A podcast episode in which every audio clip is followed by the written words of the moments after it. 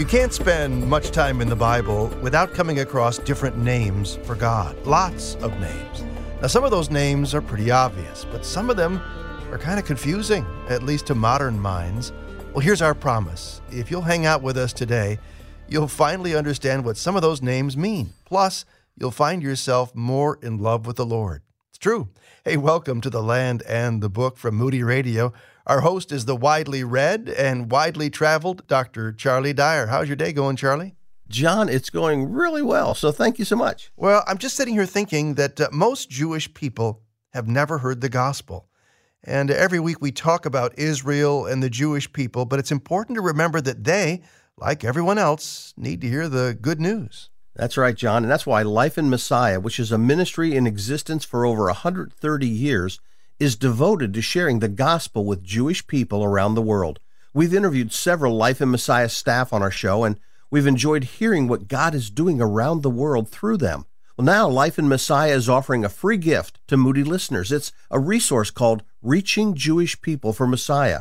Receiving your free gift is easy. All you have to do is visit lifeinmessiah.org, click on the Moody Radio logo, and sign up.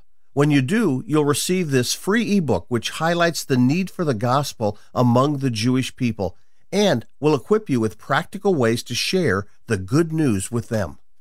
Well, let's get into this week's current event stories. Uh, Israel's government seems to be hanging on, maybe only by a thread, though, as it teeters from one coalition crisis to another. What are the latest problems facing the coalition, and realistically, how much longer can it survive? Yeah, the, the key problem right now is the coalition is so broad that its members are often on opposite sides of key political issues. Uh, they can't find common ground, and lacking a solid majority in the Knesset, the prime minister has little clout in forcing rebellious party members to toe the line. Uh, the most recent crisis erupted over the failure to pass a bill that continues to extend civilian law to Israelis living in the West Bank, and that's about half a million Israelis. It's been passed every five years since the 1967 Six Day War, and it grants Israelis living in those settlements full rights as citizens in terms of paying taxes and being part of the health system and having access to the legal system.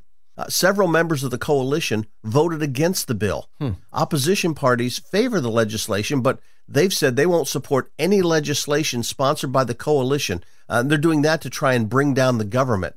Justice Minister Gideon Saar said the coalition will not survive if the bill fails, and yet it failed anyway, at least in this most recent vote this past week.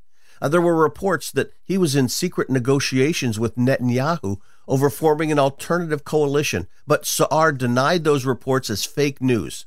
The conservative members of the current coalition are in a difficult position. They were elected by pledging not to join any coalition with Netanyahu, but at the same time, their supporters are strongly right wing. So, do the leaders break their pledge not to join with Netanyahu, or do they break their pledge to support their party's fundamental beliefs? Uh, if the government topples, it's very possible they won't get reelected. But it's not just legislative issues that are making the government appear so shaky. Uh, in the past three weeks, four major aides and advisors to Prime Minister Naftali Bennett have resigned suggesting an office that's in disarray. Hmm. In a recent poll, most Israeli voters believe the government will collapse within six months. In that same poll, more Israelis support Netanyahu for prime minister than any other candidate. Uh, right now, the opposition doesn't have the necessary votes to topple the government. But at the same time, the government doesn't have the necessary votes to rule effectively. And that's what's leading to legislative paralysis. If the conservative members of the coalition lose confidence in its ability to govern, they could feel compelled to defect and join the opposition. And that's what Netanyahu and his allies are hoping will happen in the not too distant future. Well, the Jewish festival of Shavuot took place this past Sunday and Monday. How's the festival celebrated in Jerusalem? Yeah, Shavuot, which we know as the Feast of Pentecost, was one of the three festivals for which God commanded all Jewish people to appear before Him. Well, obviously, that doesn't happen today, but certain elements do characterize the holiday. Traditionally, Shavuot is said to commemorate the day God provided the Torah to Israel at Mount Sinai. It also commemorates the beginning of the summer harvest season. In fact, it coincides with the start of the wheat harvest, uh, at least uh, on the calendar. Uh, this past week, Israel celebrated by eating dairy products and reading from the Torah, along with the book of Ruth, and visiting the Western Wall. John, from chowing down on cheesesteak and delicious baked goods to attending parties and music festivals and other family friendly events, uh, modern Israel celebrated the two days of Shavuot in style. Well, you're listening to The Land and the Book. If you've joined us midstream, our host, Dr. Charlie Dyer, frequent traveler to Israel. I'm John Gauger, and we're looking at stories that have been unfolding all this week throughout the Middle East. Story number three, though, the cable car that wouldn't die. that might sound like a title for a horror movie, but in this case, it's a description of the Jerusalem cable car project that keeps on clawing its way back to life. What is the latest on this project, Charlie? Oh, John, the opponents of the project lost their bid to kill it when a three judge panel of Israel's Supreme Court issued a unanimous ruling against them. The court rejected four petitions against the project and instead ruled that the government's approval of the plan back in 2019 followed proper procedures and reached its decision based on relevant facts. Now, this still doesn't mean the cable car will actually be built. The battle now moves from the legal challenges to the court of public opinion. Uh, those in favor of the project believe it will relieve traffic congestion around the Old City by transporting up to 3,000 visitors an hour from West Jerusalem to the area just outside the Western Wall. Those opposed to the project offer a variety of arguments against it the political, practical, and aesthetic. Politically, they're at least charging some of them that Israel's planning to further Judaize Jerusalem. And now that argument gets trotted out to oppose anything Israel does the cable car neither makes the city more or less Jewish, any more than the cable car that takes visitors from uh, Jericho, say, up to the Mount of Temptation, makes Jericho more or less Arab. That particular argument, it just doesn't wash.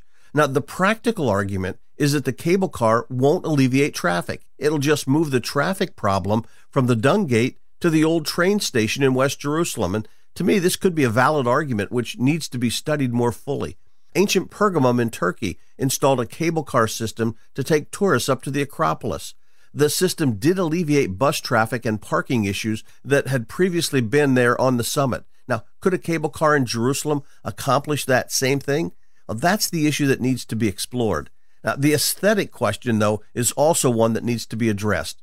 Will the system become a gigantic eyesore, or will it blend into the surroundings in a way that eventually becomes unnoticeable? Uh, Jericho's system is something of an eyesore, but the one at Pergamum is not. Uh, the impact of a system like this on the old city really needs to be evaluated carefully. Uh, I've said it before, John. I personally don't like the project, but even though the courts have ruled, I suspect the battle over it is going to continue. Uh, let's hope they do address the real issues before deciding whether or not to move forward. Charlie, doesn't the very fact that uh, this thing is still alive legally suggest that it might well have a tad more inertia than we might have thought? Well, it does seem to have a, a life of its own, and it, it's part of the larger political issue of uh, what's going to happen. Again, they keep talking about tourists, but the real issue here is uh, for the bar mitzvahs that are done at the Western Wall, there's no place for the uh, people who come to park their cars. Uh, this will help them. I'm just not sure it's going to help the normal tourists but it does have some reasons and some powerful people behind it that want to push it forward. Well, we'll certainly keep our eyes on that story as it unfolds.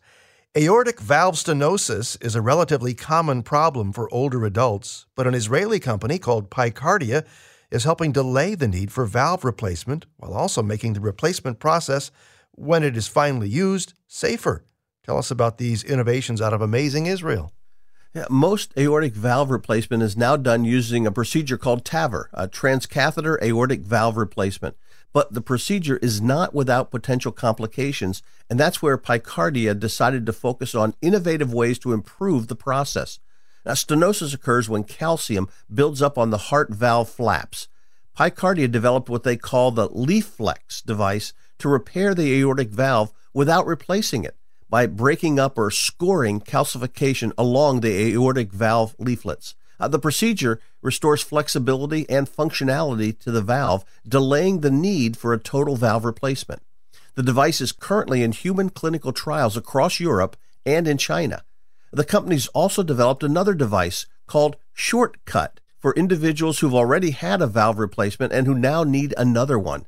In the current TAVR procedure, there are times when the leaflets of the existing valve can get trapped. leading to a coronary artery obstruction that can be life threatening. The shortcut device splits the leaflets of the previous surgical valve so the blood can flow through once the second device is put in. The shortcut device doesn't yet have regulatory approval, but it has already saved five high risk patients in compassionate use cases in Germany and Israel. Now, hopefully, regulatory approval will soon follow. Two innovative products, both coming our way from Picardia in Amazing Israel, that will provide new treatment options for the growing population of people with aortic stenosis. What an encouraging word. Thank you, Charlie. And that's a look at current events from the Middle East. Coming up, a conversation about knowing God by his names here on The Land and the Book.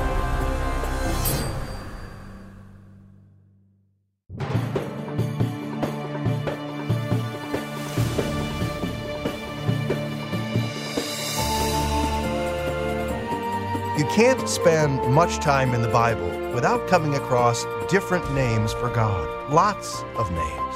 Now, some of those names are obvious, at least on the surface. And when we read them on the pages of our Bible, some of them can be rather confusing, at least to modern minds.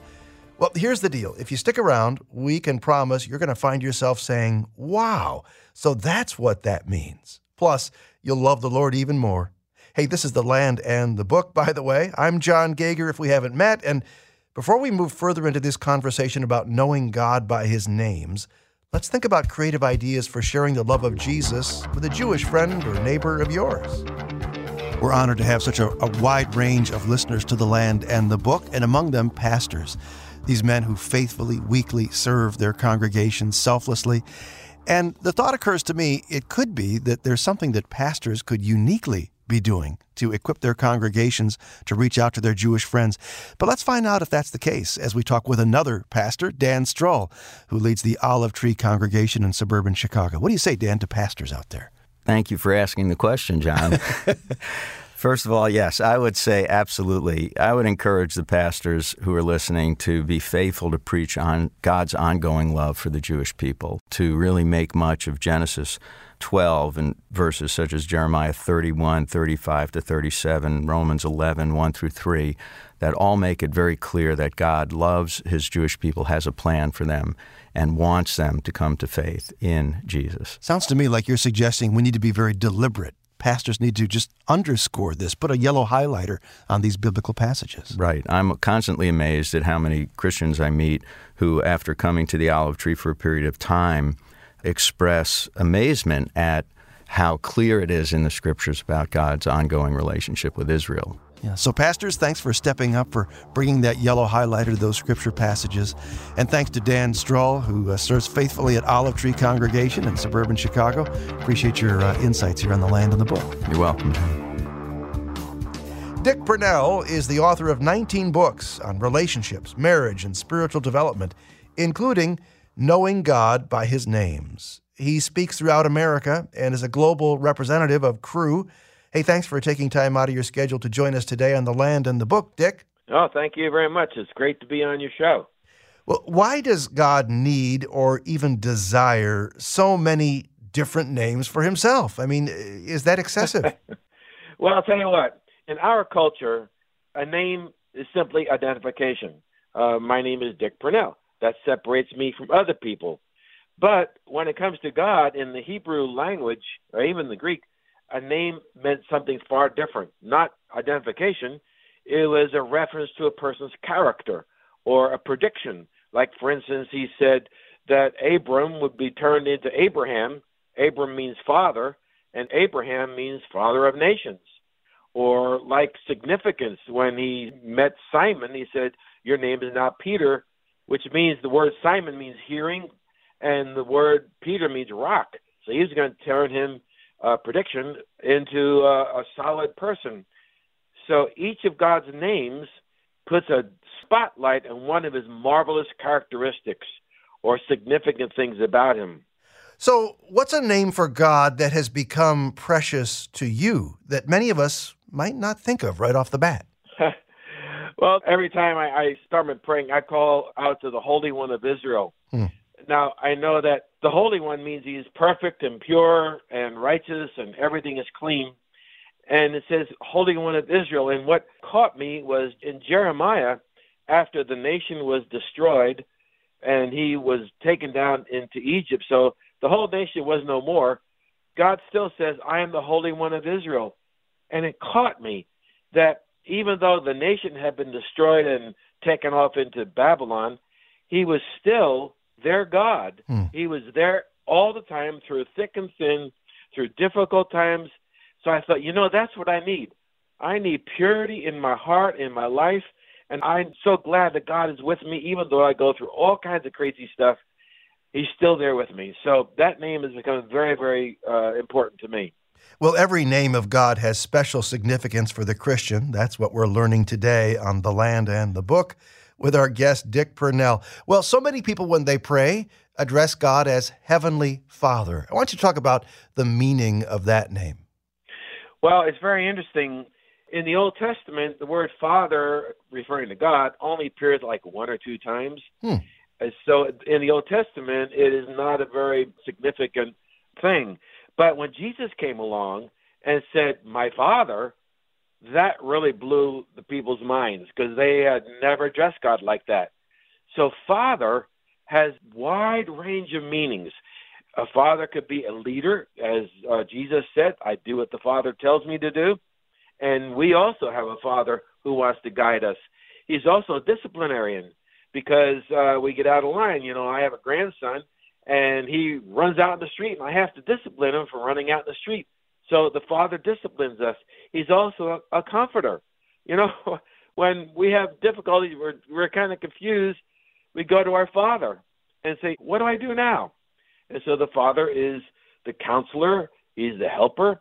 And what's really, really interesting is when Jesus was in the garden, he cried out, Abba, Father. Now, we use the word Abba a lot. Oh, that's a nice word. But in the Bible, the word Abba is actually in Aramaic. The New Testament is written in Greek, but the word Abba is Aramaic. And the Aramaic word is like the word daddy, is like little children calling out to daddy. They will call mm. Abba, Abba. So Jesus in the garden, in the deepest, deepest part of his soul, was crying out to his daddy. And he said, Abba, Father. And it appears also in Romans. It means that we too can call him Abba, Father, Daddy. I need your help. I, I need your, your guidance. You know, that's what the word Father means. Let's talk about Spirit of Truth. There's a name for God, and I can't say, uh, Dick, that I that I ever open a word of prayer saying Spirit of Truth, but perhaps I should. Your thoughts? Yeah, the Spirit of Truth is that the Holy Spirit can teach us what is right. I mean, we just go according to what we think we should do, or our you know fleshly desires gets in there, and we do things that aren't so appropriate. And if we pray, Holy Spirit, Spirit of Truth, guide me into what is right. Help me not to go into the wrong paths. And so the Spirit of Truth can shine a light on our life. In fact, the Holy Spirit is the convictor. That's what Jesus said. He convicts us of sin. So he can tell us, hey, this is not the right way to go. Let me lead you to the right way. That's what the Spirit of truth does. Prince of Peace. You know, we, we often hear that at Christmas time from Isaiah 9 6. And boy, we could use some peace in our world as we look at all the conflict from the Middle East to what's going on in Europe to Africa to just pretty much every continent on the globe. Prince of yeah. Peace. What have we maybe not thought about when we think of that? It seems kind of on the surface pretty obvious, but your thoughts? Yeah. Well, the word prince is very interesting because prince meant that he is right next to the Father. The Father is the head of everything. He is God Almighty. And the Prince of Peace means he's right there and he's bringing peace. And peace also means stability. So if we feel anxious or if we get upset about something, he is the Prince of Peace to give us stability in our life and to calm us down. We may be all upset about something, but we pray the Prince of Peace, it means it calms down. It doesn't mean there's not going to be conflict. Mm-hmm. What it means is it means there's stability and confidence and calmness in the middle of everything going upset. I love it. Stability, confidence, and calmness. Yeah. Well, our God has many, many names, and we're learning the significance of just a few of them today on The Land and the Book with our guest, Dick Purnell, who has written Knowing God by His Names. The name Good Shepherd is used to address God. We no longer live in a dominantly uh, agrarian society. We're we're city dwellers, we're manufacturing folks, we're in, you know, high tech industries. So, what are we missing in this name, Good Shepherd, today? Well, we don't understand what a shepherd is until we understand what a sheep is. I mean, a sheep is a very defenseless animal. It has no way to defend itself. And sheep also, the only thing they really want to do is to eat and sleep. That's basically what a sheep does. And so it wanders everywhere, goes wherever it thinks it's going to get some grass or whatever it's going to get, has no understanding or awareness of its surroundings. So when it says the shepherd of the sheep, the sheep are as we are. We don't know our direction. We uh, maybe are into ourself, our self-interest, or maybe we can easily wander into some things that are not good for us, or maybe even become bad or evil. And the shepherd of the sheep is not only protecting us from the outside influence, but also a guide. You know, it's very interesting. You drive cattle, but you lead sheep. Hmm. In other words, the cattle driver, he's behind and he's driving the cattle on. But the shepherd is in front. And so the sheep follow the shepherd wherever he is going. So he's a leader, he's a guide, he's also a protector. He brings us to the nourishment that we need in our life, and it gives us tremendous sense of peace in our hearts and know that hey, we're following the shepherd and he knows where he's going and we're going to follow him. Hey, what should the variety in the many names of God communicate to us? Just the fact that there are so many. I've been doing a lot of research, and in the book, I give over 200 names, different names of God, hmm. And I give a passage where you can start finding it and some ideas on how to continue to study the names of God. A name of God is somewhat like a diamond ring. You know, a diamond ring is made of little tiny facets, which means face or window. And if you get real close, you can see one little facet and it looks really pretty. But when you start pulling that diamond ring away, and now you see more of those facets, the diamond ring just sparkles. It gets beautiful. Mm. So each name of God, like a little tiny face, a window into the attributes and the beauty and complexity of God. But the more names you learn and know and pray, the more beautiful your prayer life is going to be. It's going to sparkle because now what you do is God, all throughout the Bible, relates his name to the need of the people he was talking to. Right. Like with David, he was called the shepherd. And David said, Oh, you're my good shepherd. Why? Because he needed guidance through all the wilderness and being sought out by Saul. So, what you do is you link your situation or your need to the name of God that relates directly to it. Dick Purnell is helping us know God by his names today on the land and the book. What about this Hebrew name Elohim? Well, that's a beautiful name. In fact, that's the very first name in the Bible for God. In Genesis chapter 1, verse 1, it says, In the beginning, God. That's the word Elohim. And now, what's fascinating about that word is the word El is a reference to God. That's the name God. The HIM ending is like our letter S. I know this is kind of wild, but Elohim really is a plural. Hmm. It means gods. And every time it's used in the Bible, it always has a singular verb with it. Like we say sheep is, sheep are, sheep is singular or it's a plural. It's the word God. So it means a trinity I think it's a hidden reference to the triune God. Hmm. Because, like in the Tower of Babel, the Bible says that Elohim said, Let us go down and confuse their language. He says, Let us. Mm-hmm. And then also, when he's making man, mankind, he said, Let us make them in our own image in Genesis chapter 1. Well, when he says, Let us, who's he talking to? He's not talking to the angels. Angels don't create us, right. didn't make us. He's talking to the Trinity. He's talking to Father, Son, and Holy Spirit have a magnificent conference, I guess, and they're talking, okay, let us make man in our image. So the word Elohim, I think, is a latent reference to the triune God, and and it appears somewhere around uh, 2,000 times in the Old Testament. So that is rich with the beautiful Trinity of God. You think if, if we were to ask God his favorite name for himself, would he have one? Yes. Yes, he said, at the very beginning, in when he's talking to Moses at the burning bush, he said, "My name is Yahweh." That's for generations. My name is Yahweh. Well, the Jewish people didn't want to mispronounce the name because in Ten Commandments is don't take the name of the Lord your God in vain. So they kind of changed the name to Jehovah.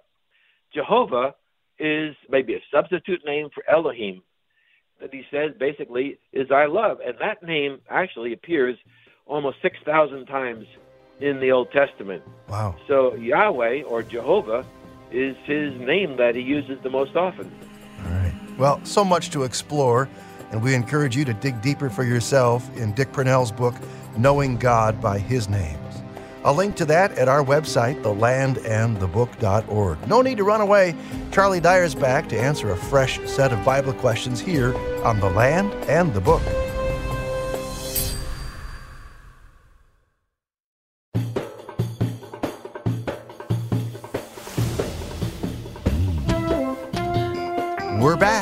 It's The Land and the Book. I'm John Gauger, our host, Dr. Charlie Dyer, and in the spotlight, you. Yeah, this next segment is about your thoughts, your questions, the things that have made you kind of scratch your head maybe as you read through Scripture. Your questions are always welcome, by the way, and our email address, the way to connect with our host, Charlie Dyer, is the land and the book at moody.edu. Charlie, are you nervous? No, John, I actually love questions. Couldn't resist asking. All right, here's one from Diana. Actually, two questions. She says First, in the consecration of the priest to his office, he is sprinkled with blood and oil. The blood is going to stain his beautiful priestly garments so they won't look like the beautiful priestly garments we see in pictures. Were the priest's garments always blood stained? Second, if only the high priest went into the Holy of Holies once a year, wouldn't it become awfully dirty in there? Seems like the mercy seat over the years would become very dirty and blood encrusted. Yeah, you know, I, I love those kind of questions, John. Uh, and uh, I'd start by saying this it's likely only a small amount of blood and oil were sprinkled on the priests as they were consecrated to their office, but even if it's just a small amount, that would produce stains. So I assume the garments were not as pristine as they appear in most artists' renderings.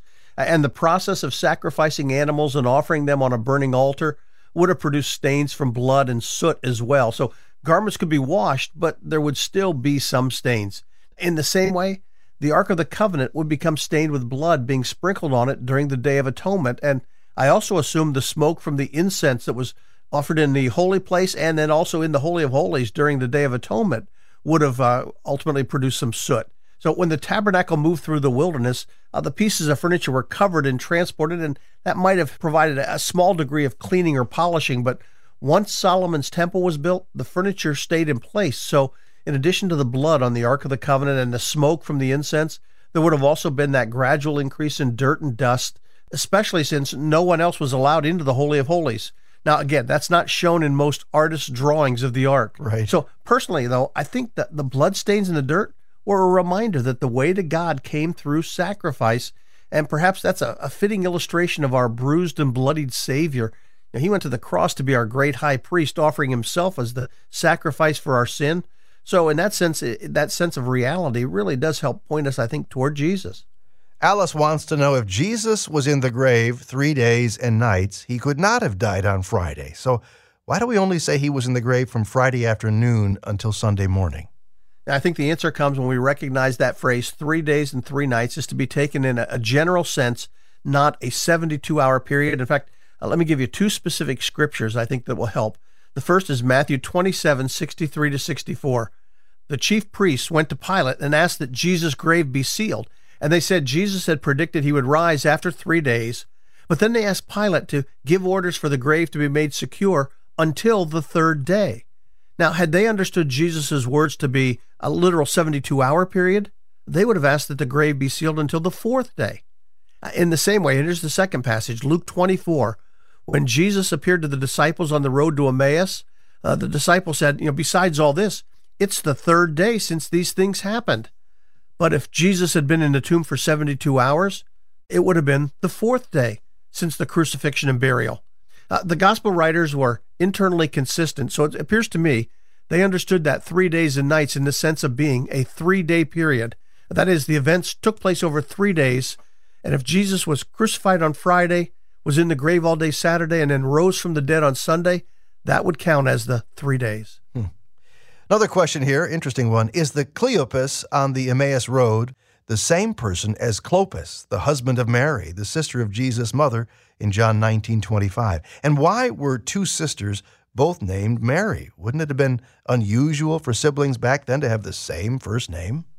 Well, I think the most we can say about Cleopas and Clopas is that they're at least theoretically possible that they are the same individual. Now, my hesitancy, though, is I would have expected Luke to add something like the husband of Mary's sister, like he does when he introduces other characters connected to prominent individuals, especially since Luke must have interviewed Mary before writing his gospel. And in answer to the other question, uh, siblings in a family would generally not have the same name, uh, much like today. Well, with the exception maybe of George Foreman, the boxer. Children are given different names to distinguish them. Uh, now, one exception would be as if a mother died and the father then remarried another woman who had also been a widow. In that case, there could be possibly two children in a blended family who had been named after Moses' sister, Miriam. Here's a question from David. He says, I'm a long-time listener to WKES 91.9 in Tampa Bay and often catch your podcast. Real encouraged by you and your team. Well, thank you, David. His question takes us to 2 Kings 20 and Isaiah 38. Hezekiah is given a sign. The sun is to move backward. Question Was this a regional miracle or a global miracle? To my simple interpretation, it looks to be global, since the day was apparently lengthened by some amount of time. If it was global, is there any other evidence, whether in scriptures or in secular writings, of this major event? Similarly, in Joshua 10 12 through 13, the sun stopped in the middle of the day and delayed going down about a full day. Was this also a regional or a global miracle? Your insight is greatly appreciated, Charlie. Yeah, well, I have to start with the assumption that the miracles, both in the time of Joshua and Hezekiah, were global and not just local. But I don't know of any confirmation of that in other cultures. Of course, the amount of uh, written material from all those cultures is quite limited, so perhaps there will be confirmation in some future archaeological discovery, but there isn't any right now that I know of. Uh, in terms of the specific miraculous sign mentioned by the Babylonians in Second Chronicles 32:30, it's possible that they were referring to this celestial sign, but it's also possible they were referring to the miraculous destruction of 185,000 Assyrian soldiers by the angel of the Lord, which forced Sennacherib to break off his siege and allowed Hezekiah to remain on the throne. Second Chronicles 2012 connects the visit of the king of Babylon with Hezekiah's illness and recovery, but it also says in 20 verse 1 that Hezekiah's illness took place in those days. That is referring back to the attack and destruction of the army of Assyria in chapters 18 and 19. Uh, since both the attack by and miraculous destruction of that Assyrian army Hezekiah's illness and the celestial signs connected with his healing all occurred about the same time, it's really hard to distinguish which event triggered the visit by the king of Babylon. Interesting question here from Ken. What actually are the locusts from the bottomless pit mentioned in Revelation chapter 9? If they are demons, why are they in the pit and not loose like the other demons? The king of the locusts is called the angel of the bottomless pit, whom I presume is a fallen angel and then in Revelation 17, John says the beast, Antichrist, shall ascend out of the bottomless pit. So, are the king of the locusts and the Antichrist one and the same? If so, doesn't this mean the Antichrist is non human?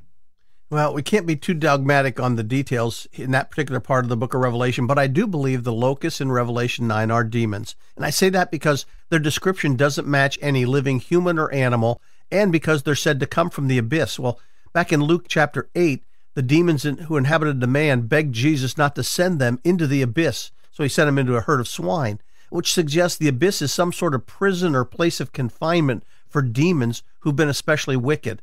Now, I associate that place and the demons who are there with Jude 6.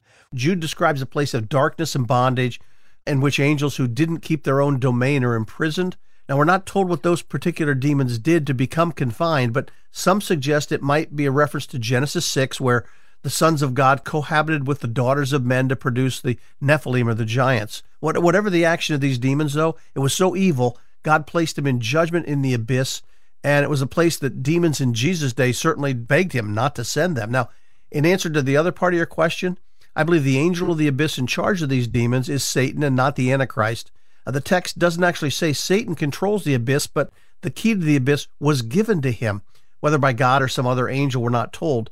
So Satan's fallen to earth from heaven. Someday he's going to be confined to that abyss. Revelation 20 tells us. But for that one moment in time, he's allowed to release those demons who are then going to cause even greater destruction on the earth. Well, here's a question for our listeners, Charlie. Did you know that most Jewish people have never heard the gospel? Each week we talk about Israel and the Jewish people, and it's important to remember that they, like everyone else, need to hear the good news. Yeah, John, and that's why Life in Messiah, a ministry in existence for over 130 years, is devoted to sharing the gospel with Jewish people around the world. We've interviewed several Life in Messiah staff on our show, and we've enjoyed hearing what God's doing around the world through them. Now, Life in Messiah is offering a free gift to Moody listeners. It's a resource called Reaching Jewish People for Messiah. Receiving your free gift is easy. All you have to do is visit lifeinmessiah.org, click on the Moody Radio logo, and sign up. When you do, you'll receive this free ebook, which highlights the need for the gospel among the Jewish people and will equip you with practical ways to share the good news with them. You know, as we've listened to today's questions, Charlie, I'm intrigued with the number of people who listen, not just on the radio, but many of them to our podcast. You can enjoy it yourself and share us with a friend. It's at our website, thelandandthebook.org. Charlie's devotional is next.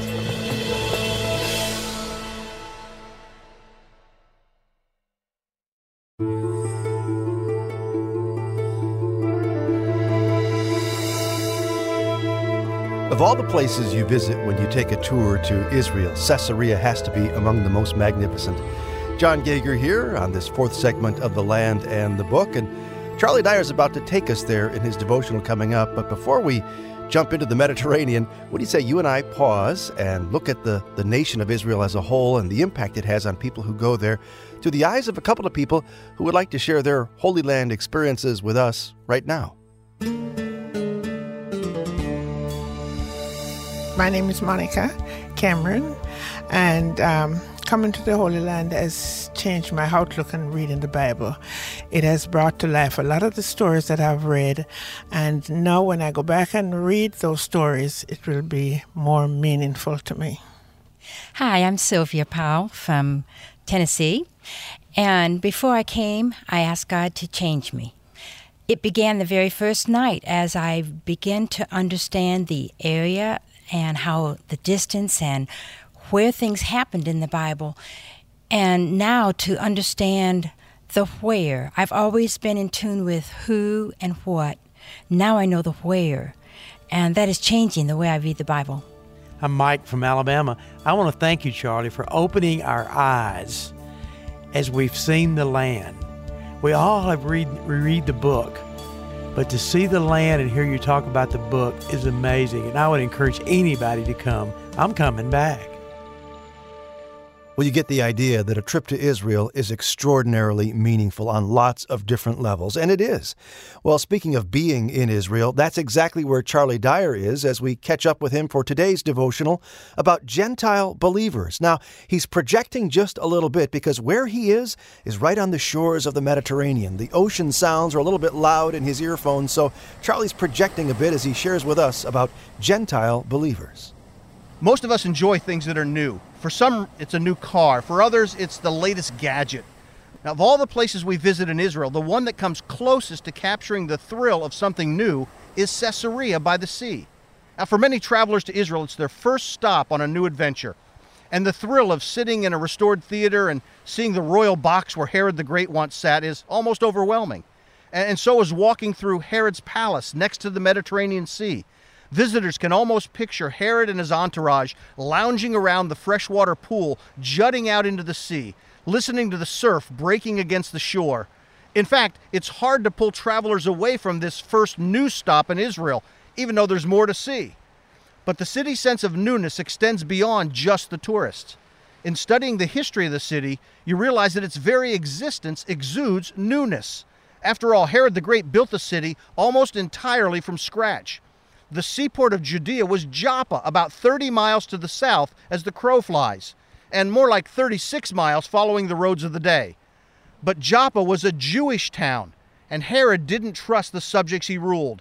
He needed a more dependable lifeline to the Roman Empire, and that's why he built this new port city.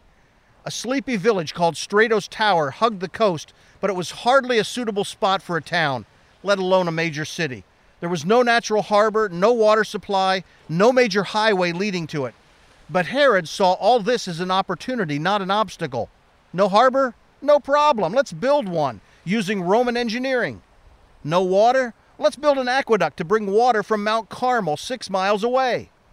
No roads? Let's extend the Roman highway system to the site. And while we're at it, let's make sure the city has a grandeur that sets it apart from all others. Let's build a theater, a hippodrome, a temple dedicated to Augustus Caesar, and, of course, a magnificent palace for Herod. And best of all, it's all new. A city built from scratch with all the latest in Roman technology and design. Caesarea. It's a new experience for the tourists, and it's also a new experience for Herod the Great. But there's a third reason I connect Caesarea with things that are new and fresh. You see, this is the city where God did a new work among the Gentiles. But to understand what I mean, you need to visit the city after the time of Herod the Great and after the time of Jesus. Our visit begins in the house of a Roman centurion named Cornelius, and the story can be found in Acts chapter 10. Cornelius was a centurion, a commander over a hundred soldiers. He belonged to the Italian cohort, likely indicating that he and his entire unit were originally from Italy. He was a foreigner, a Gentile, stationed in one of Rome's far flung outposts. Uh, but this was hardly hazardous duty. The town was Roman built, Roman in culture, and filled with people who saw Rome as their ally. Yet Cornelius found himself staring in the other direction. It's not that he was disloyal to Rome, but somewhere in his spiritual journey, he had become a devout man who feared God. He didn't know much about the God of Israel, but he tried to show his love and devotion by helping the Jewish people and by praying continuously to their God. And then one day, about three in the afternoon, an angel appeared to Cornelius and told him to send men to Joppa to the house of Simon the tanner. There they would find a second man named Simon who was also called Peter. They were to bring him back to Caesarea, and then the angel vanished. Cornelius immediately summoned two of his servants and one soldier and sent them to find Peter. Now, a modern tour bus can drive from Joppa to Caesarea in about an hour. But how long did it take these men to walk it? Well, they left at 3 p.m. and they arrived in Joppa at noon the next day, a 21 hour journey. It's likely they stopped at night to rest and paused along the way for food and water, but moving at a fast clip, it would have taken at least 10 hours of hard walking to cover that distance. After finding Peter, they stayed the remainder of the day with him, and early the next morning, Peter began the journey back to Caesarea with them. But it wasn't until the following day that they arrived at the home of Cornelius. The return trip took an additional three hours probably reflecting the fact that they had to walk a little more slowly to accommodate Peter, who was likely older than the servants and the soldiers. Peter arrived at the house of Cornelius to discover that Cornelius was already anticipating his arrival and had gathered his relatives and close friends.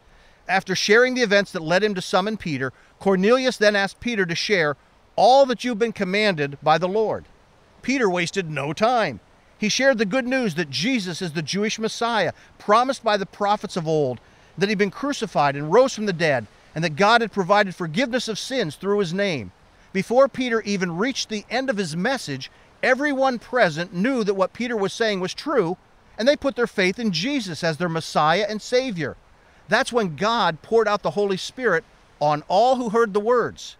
Don't miss the historical significance of that statement. Up till now, God's new work through Jesus had been limited to the Jews and the Samaritans. But for the first time since the day of Pentecost, the outpouring of God's Spirit was given to Gentiles. And it happened here in Caesarea in Acts 10.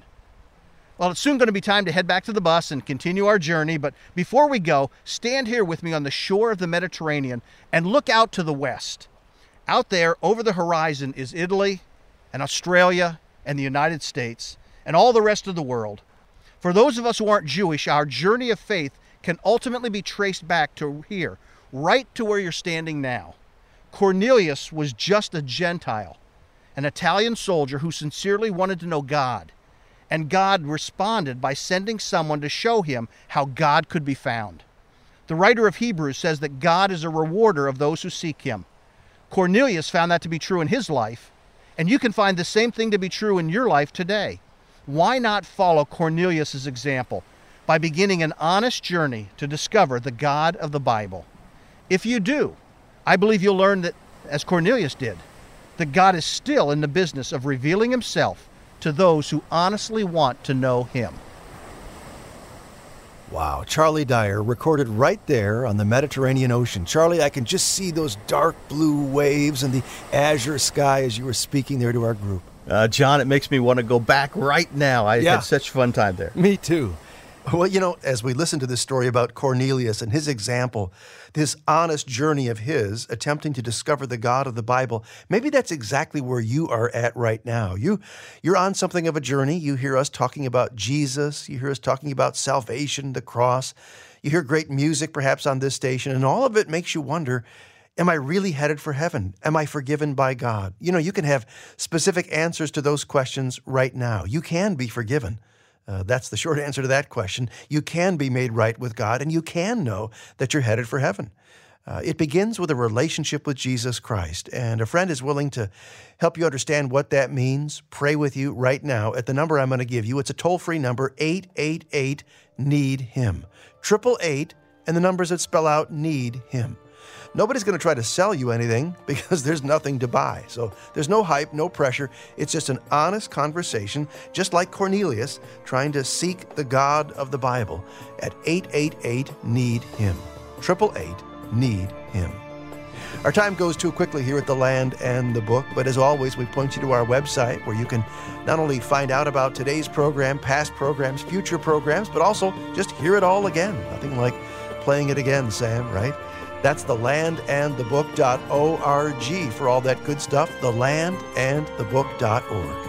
I'm John Gauger. Thanks for listening. The Land and the Book is a production of Moody Radio, a ministry of Moody Bible Institute.